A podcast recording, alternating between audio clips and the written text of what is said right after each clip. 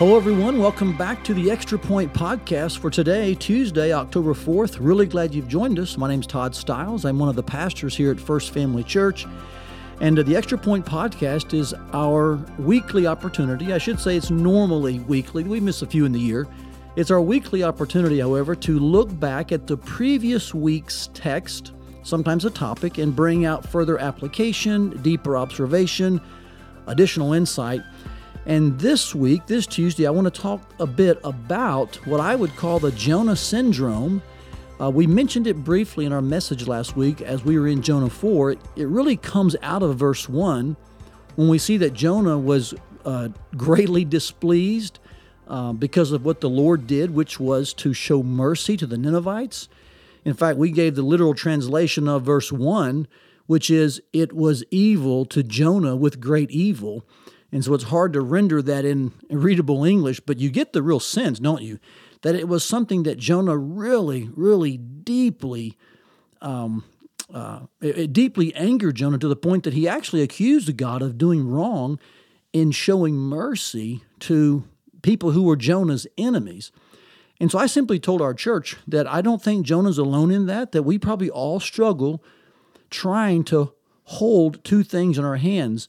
Um, um, the, the hatred of sin, especially in certain arenas when that sin is vile and terrible. And we know all sin violates God's holiness, yes, but uh, from a human perspective, certain sins really just um, cause deep righteous indignation in us. And yet we know we have this responsibility, even this privilege, to share the good news of Christ's forgiveness with people.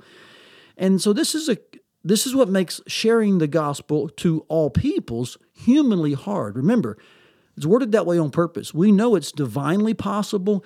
We know it's even divinely mandated. So no one's arguing about what we should do. I'm just admitting to you, I'm confessing to you that it's humanly hard, especially at times when the recipients of the good news, there are people with, with, with which we have sincere, deep rooted, fundamental differences. I would say even um, moral dilemmas.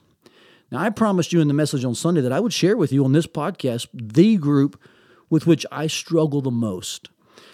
And I want to keep that promise to you. And uh, in all transparency and vulnerability, I, I want to share with you. I think the, the people, and I'll say the group, or even I could say the ideology with which um, I, when I look at it and view it and see it, it causes a deep righteous indignation in me and I find it very difficult at times to then balance with that my responsibility and privilege to share the good news with them. I know I want to and I should, and yet I find um, a revolting compulsion in me, um, a revolting revulsion in me towards what they're doing. And that is those who so um, blatantly espouse the right to murder babies in the womb. Now, it's called abortion, but I'm convinced and am committed to calling it what it actually is. And it's when uh, you murder a child in the womb of a woman.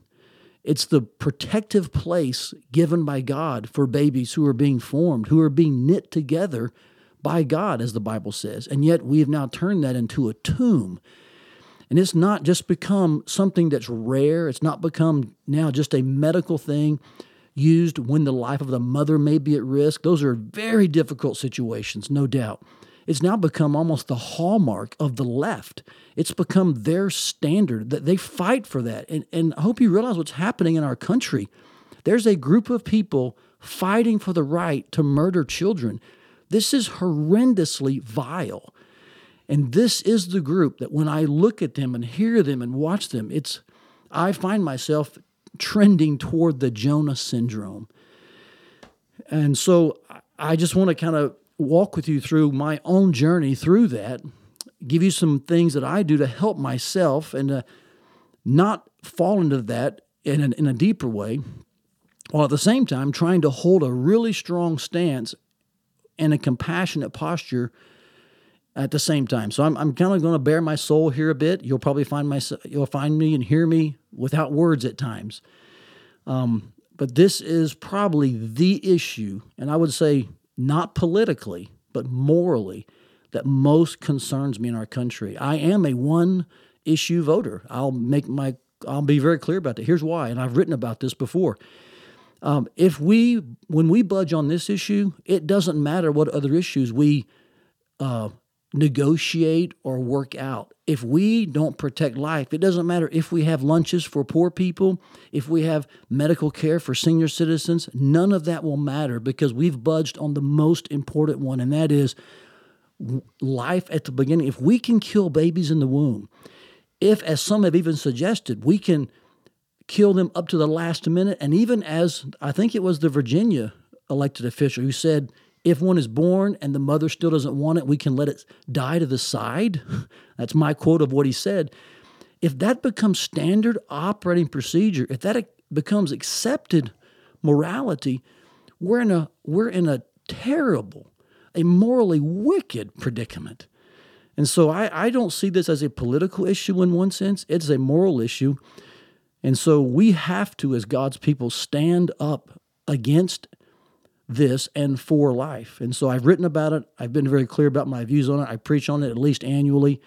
And in this podcast, I'm saying to you in a very vulnerable fashion this is the issue. And if I can be this clear, this is the group of people with which I find um, my righteous indignation really surfaces in a great way. And I, I struggle to balance great compassion and responsibility because I feel like the wickedness is so deep.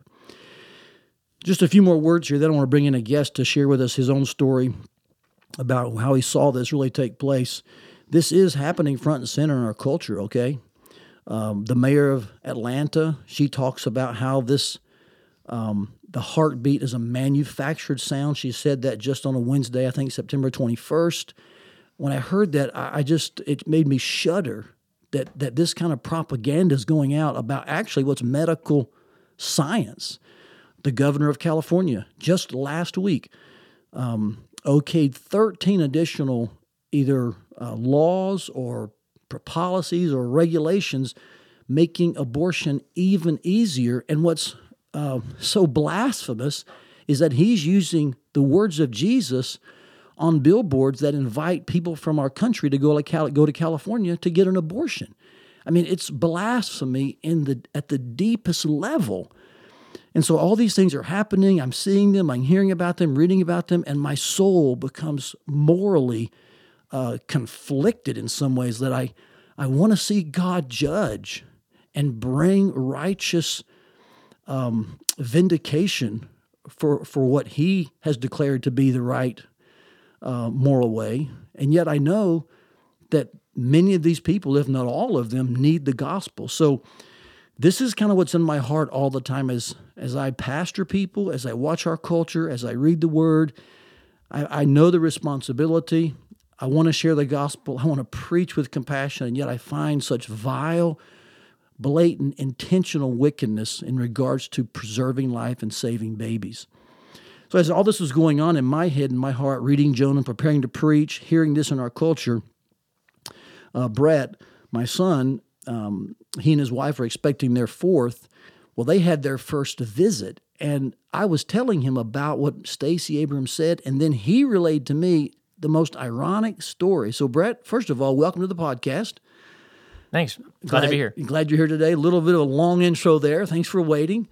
Um, but yeah, tell us a little bit about your own experience with um, this kind of whole situation about there's no heartbeat now, it's a manufactured sound. I thought this was, and I say the word funny, not as in hilarious, but uh, I don't even want to say ironic. It's just sadly um, interesting, isn't it? It's intriguing how such things are intersecting at this time. Tell us about your your first visit. Yeah, so we, I think it was last week, two weeks ago. I don't remember the 26th. It was Monday the 26th. So if Mayor Abrams said that on the 21st, like five days later, we went in. And you, for, you weren't aware of what she said. No, I, went I, in. Yeah, no, I don't. Yeah, I wasn't aware. So we went in on the 26th, and this is our obviously the fourth time that we've had like the six week visit. We have three other kids. And so we go in. We actually took all of our kids because we're like, okay, this is a special moment to, for them to, you know, they've been excited, and it was we like all as a fa- family for a while were praying for God to bless our family with a baby. And the kids would pray that, and they would, you know, I think at one point in kids ministry, they said like, "Are there any prayer requests?" And our oldest son said like, "Pray for our family to be blessed with a baby." So they've been excited about it. It's something as a family that we can do, and if if anything, that like just gets into their heads. In 20 years, they're gonna. Hope, I mean, they might still be faced with this, and so maybe they'll have 20 years of seeing that like babies are a blessing. Um, so we get there, and they're all there. We're all kind of waiting to hear it, and you know, um, we're standing kind of like behind the monitor so we can see and you know they're six and four and two so i'm like trying to corral them just waiting for the time of like okay play the sound and um, the woman who was the ultrasound tech she got to that part of the exam and she said oh well, we don't play the sound at this early um, and she didn't like get into a b- big political thing or like she didn't even say we you can't hear it. She just said we don't play the sound this early. Um, and I was shocked by that because it's happened before, and it's not like I mean our oldest son is six. It's not like in the last six years there's been some insane evolution that then the sound is no longer uh, able to be heard. Like it's no different. Um, you and were kind of wondering, like, what's going on? What's different? yeah, I was just like, I kind of, honestly, in the moment, I just thought, I mean, the lady was not very personable. So I kind of just thought it was her not wanting or being annoyed by us having three toddlers in the room. Okay. Um, I didn't take it politically. I just thought, like, well, I guess she doesn't want to do it. Um, the crazy thing for me was being in the world of television, like video and sound and things like that. Like, I This was is what you do. You produce yeah. sound. I was seeing the monitor and I could literally, and she has to, she had to say, she told us the heartbeat. She said 166 beats per minute because they're required. That's what they're checking on. and I can see it on the screen. I can see the, the lines going doom, doom, doom. I don't know if that's 166, but whatever it would be. sure. Yeah. And I know in my mind, like, sound is a physical thing. It is literal waves. We can't see them, but there are physical waves that get blocked by, like, it's a physical thing. And so you can't just, if if it's making the beat, the sound is there. Like a tree falls in the Mm-hmm. forest, it does make a sound, even if no one hears it. The heartbeat is There's make- the answer to the question we've been always wondering, right? yeah, but the, the the the heartbeat is making a sound. If it's Mm-hmm. beating, there is a sound. It's physically impossible, like science, sound science, for there to be no sound from that. It mandates that there's a sound. Yeah, there it's it's emitting sound waves. Now they might. I mean, obviously, that you need special instruments to be able to detect that. Um, But you were seeing the sound Yeah. on the screen. yeah, the waveform is visible. But she wouldn't play it for you. No, and didn't and, and the vibe in the room was almost of that like, oh well, it's not possible. Mm. It, and I she didn't make it political, but it felt very much like I, I can't even if I wanted to, even if I wanted to. Um, so yeah, I didn't really think anything of it other than just like that's kind of weird. Um, but we've been to different care providers for our kids. So our, one experience, you know, you go to a different one, they have a different different procedures and stuff. So I kind of just took it as like, well, this provider, this They do it differently. They do it differently. Um, it wasn't until you had told me about that quote from Stacey Abrams that I was like, wow, like this is who know. I mean, who knows the actual procedure or the person that put that policy in place? If there is a policy, we don't know there is Yeah, one. we don't know there Let's is be one. fair It to the organization. Could have just been that lady, or like it could have been a coincidence. But it seems like an increase in the amount of nefarious activity it does, doesn't to it? try to stop people because I, I don't know the data, but I'm pretty sure the data behind hearing the heartbeat and continuing with an abortion are inextricably linked.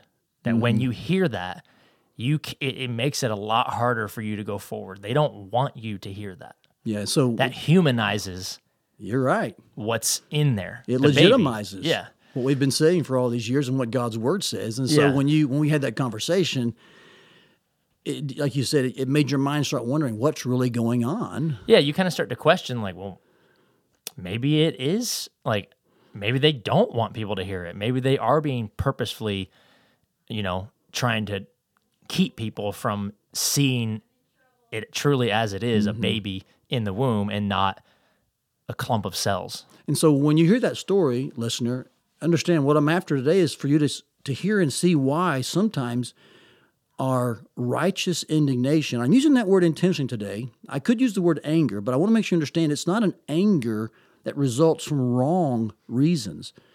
Our righteous indignation begins to deepen, doesn't it, Brett? You begin to think like, okay, who's fighting against the life of my child? And yeah, you just start to question like you you, you kind of just question everything and you become I became super skeptical of the care provider, which then is I'm trusting to care for my wife and child up through this entire gestation of the pregnancy and the birth and then mm-hmm. the aftercare and you start to question like well, should I should I even trust these people if they have such if they possibly have such a different ideology than I do. Mm-hmm. And you're speaking here of the provider. Let's be clear Stacey Abrams does have a different ideology. Yes. In fact, why don't we just do this, Brett? Uh, we've quoted her. We said what she said. Why, why don't we just hear what she said exactly? Let our listeners hear what people are saying about human life in the womb and see if your righteous indignation deepens and becomes weighty in ways you've never known. Let's play this clip.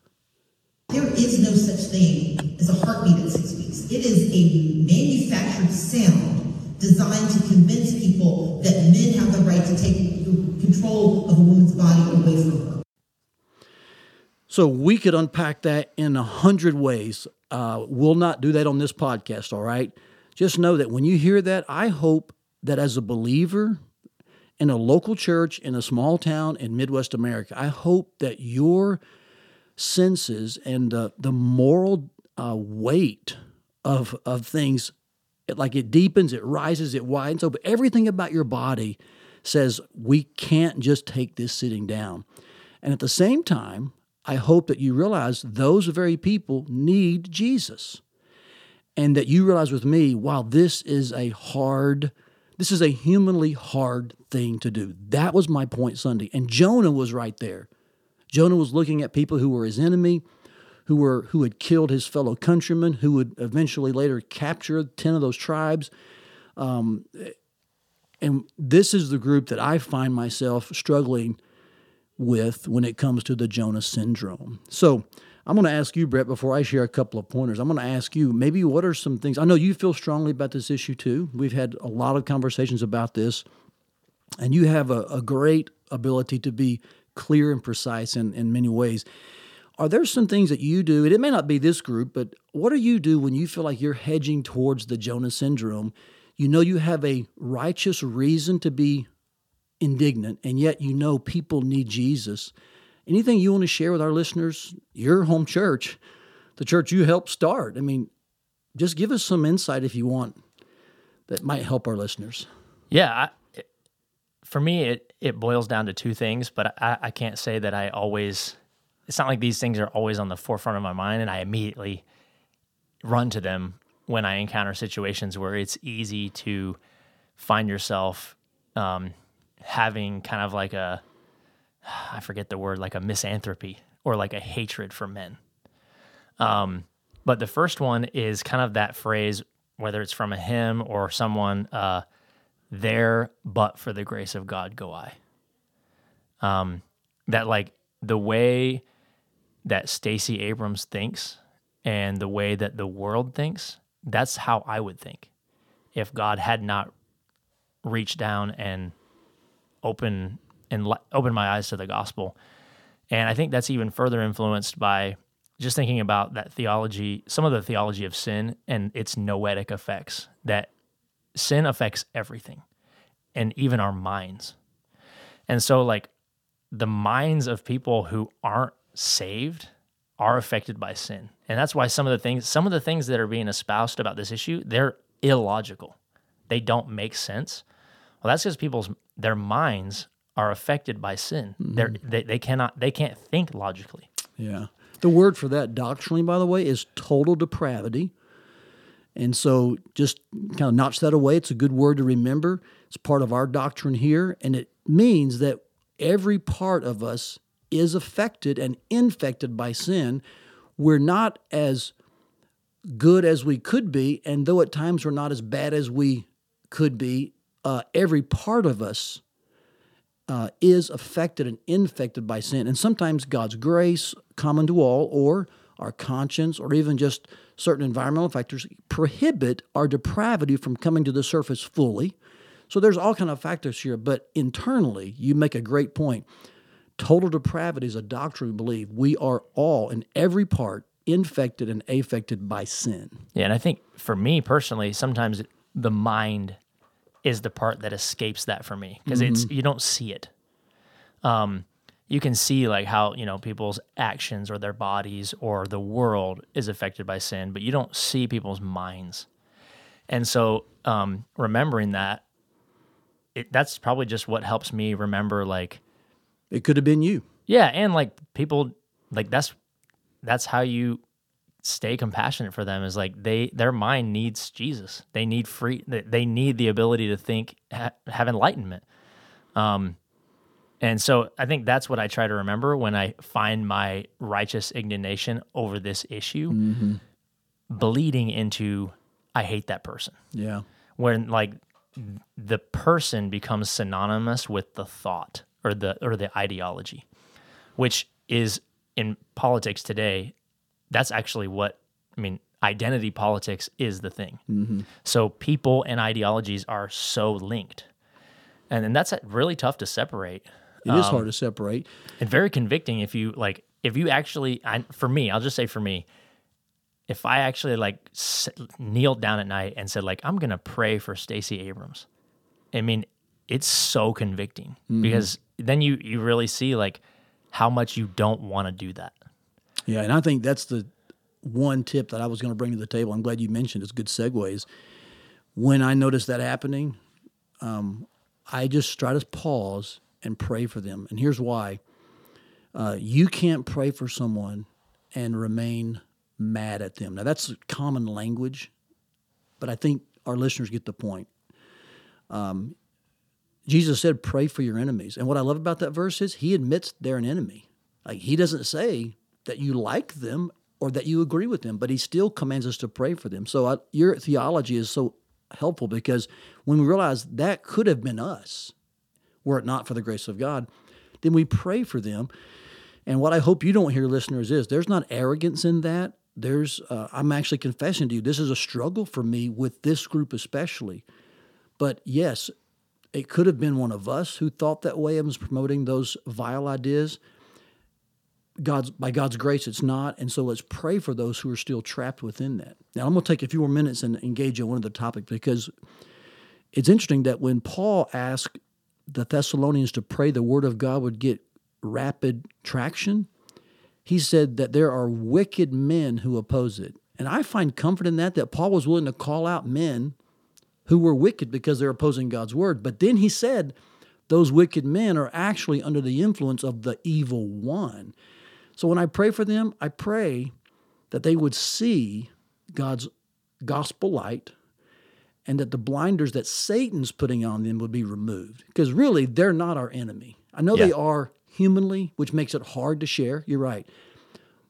Supernaturally, divinely, in the in the bigger scheme of things, what Augustine would say, the city of God kind of world, they're not our enemy. Satan is. And so we pray for them that they'll be freed from being blinded by Satan. So that's a lot there. Um, but yeah, there are people who operate in wickedness because of Satan's influence. So, anyway, when you feel yourself going toward the Jonah syndrome, I think Brett's um, insight here is helpful. Remember, um, no, there are no exceptions apart from God, and God's grace kept you from that. And then, when you realize that, pray for them that they'll experience God's grace I'd say one last thing. Um, whatever you do, in the middle of all that, don't get weak knees and a soft spine. Stand strong. Uh, these are morally weighty times we're in, and we have to be God's people standing up for what is a moral issue here. All right. And I would encourage you support your local pregnancy centers such as Alpha Women's Center, the Agape Pregnancy Resource Center, Informed Choices up in Ames. There are probably other ones as well. Uh, let's do all we can to continue to get the message out that uh, it's life in the womb. It's not uh, just an option. and we must preserve and protect it. And this is the moral commandment of God. Brett, any last words you want to share on this longer edition of the Extra Point? Uh, no, you. I, I think, if anything, just really that verse you shared, or you know, Jesus says, "Love your enemies." Uh, Pray out- for them. yeah. yeah. he says, "Pray for those," and he takes it one step further. Who's who spitefully use you, mm. and that feels like like some like Stacey Abrams could feel like my enemy, but I don't know her.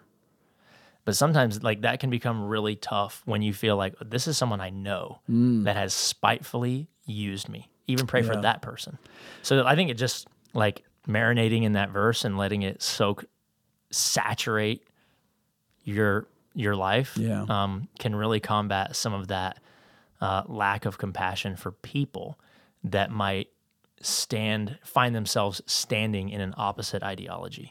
In fact, let's just do that right now as we close the podcast. I want to pray for our enemies. And trust me, listener, this is not out of arrogance or pride. I'm not trying to showboat or, uh, you know, uh, flaunt anything. I just think this would be a good way and a good moment to obey the scriptures. Let me pray for us. Lord Jesus, uh, give us Holy Spirit empowered and supernatural compassion for those blinded by the devil who are espousing a culture of death and who promote the killing of children in the womb.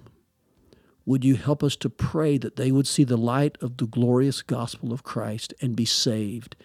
And Lord, use us as instruments of that message in whatever way you, you elect.